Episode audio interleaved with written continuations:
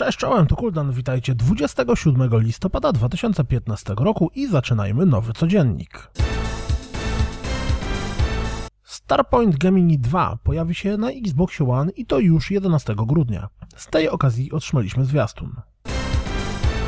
Jeśli gracie w Heroes of the Storm, to może Was zainteresować, że z prezentacji nowej mapy wynika ciekawy myk. Nie da się w niej w sposób bezpośredni atakować wrogiego rdzenia. Szczegóły na filmiku. Swoją drogą widać, że Blizzard nie boi się eksperymentować. Po sterowanym przez dwie osoby bohaterze dostajemy kolejne zabawy z formułą moby.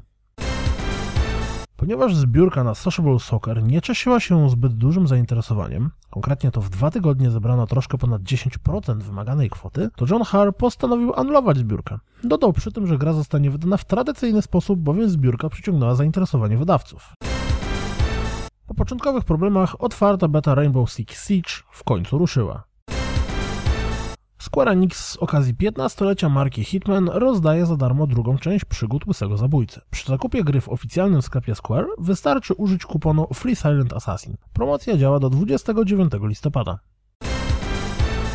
3 grudnia pojawi się wyczekiwany update do Pro Evolution Soccer 2016 uaktualniający składy.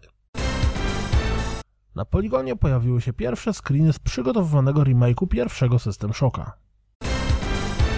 Jak zauważył użytkownik Redditu, Activision skomplikowało kwestię King's Questa. Jeżeli będziemy kupować grę po jednym epizodzie lub kupimy pierwszy epizod, a później dokupimy Season Passa, nie będziemy mogli zobaczyć epilogu historii. Ten ma być bowiem dodawany tylko jako bonus do zakupu The Complete Collection. Myk w tym, że jeśli staniemy się posiadaczami pierwszego epizodu, na przykład poprzez PlayStation Plus, zostanie nam zablokowany dostęp do kupna kolekcji. Absolutny absurd ruszyła otwarta beta do Legends of Calazia. Gra wygląda jak połączenie Heroes of Might and Magic z Europa Universalis, czy też tam Hearts of Iron. Jeśli brzmi to dla Was zachęcająco, to zapiszcie się do tejże bety.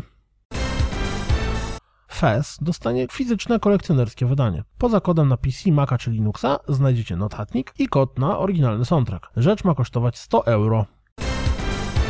Jeśli interesujecie się game devem, to koniecznie musicie sprawdzić notkę studio Lida odpowiedzialnego za Dreamfall Chapters o tym, jak to w połowie cyklu wydawniczego swojej epizodycznej gry postanowili przejść z Unity 4 na Unity 5.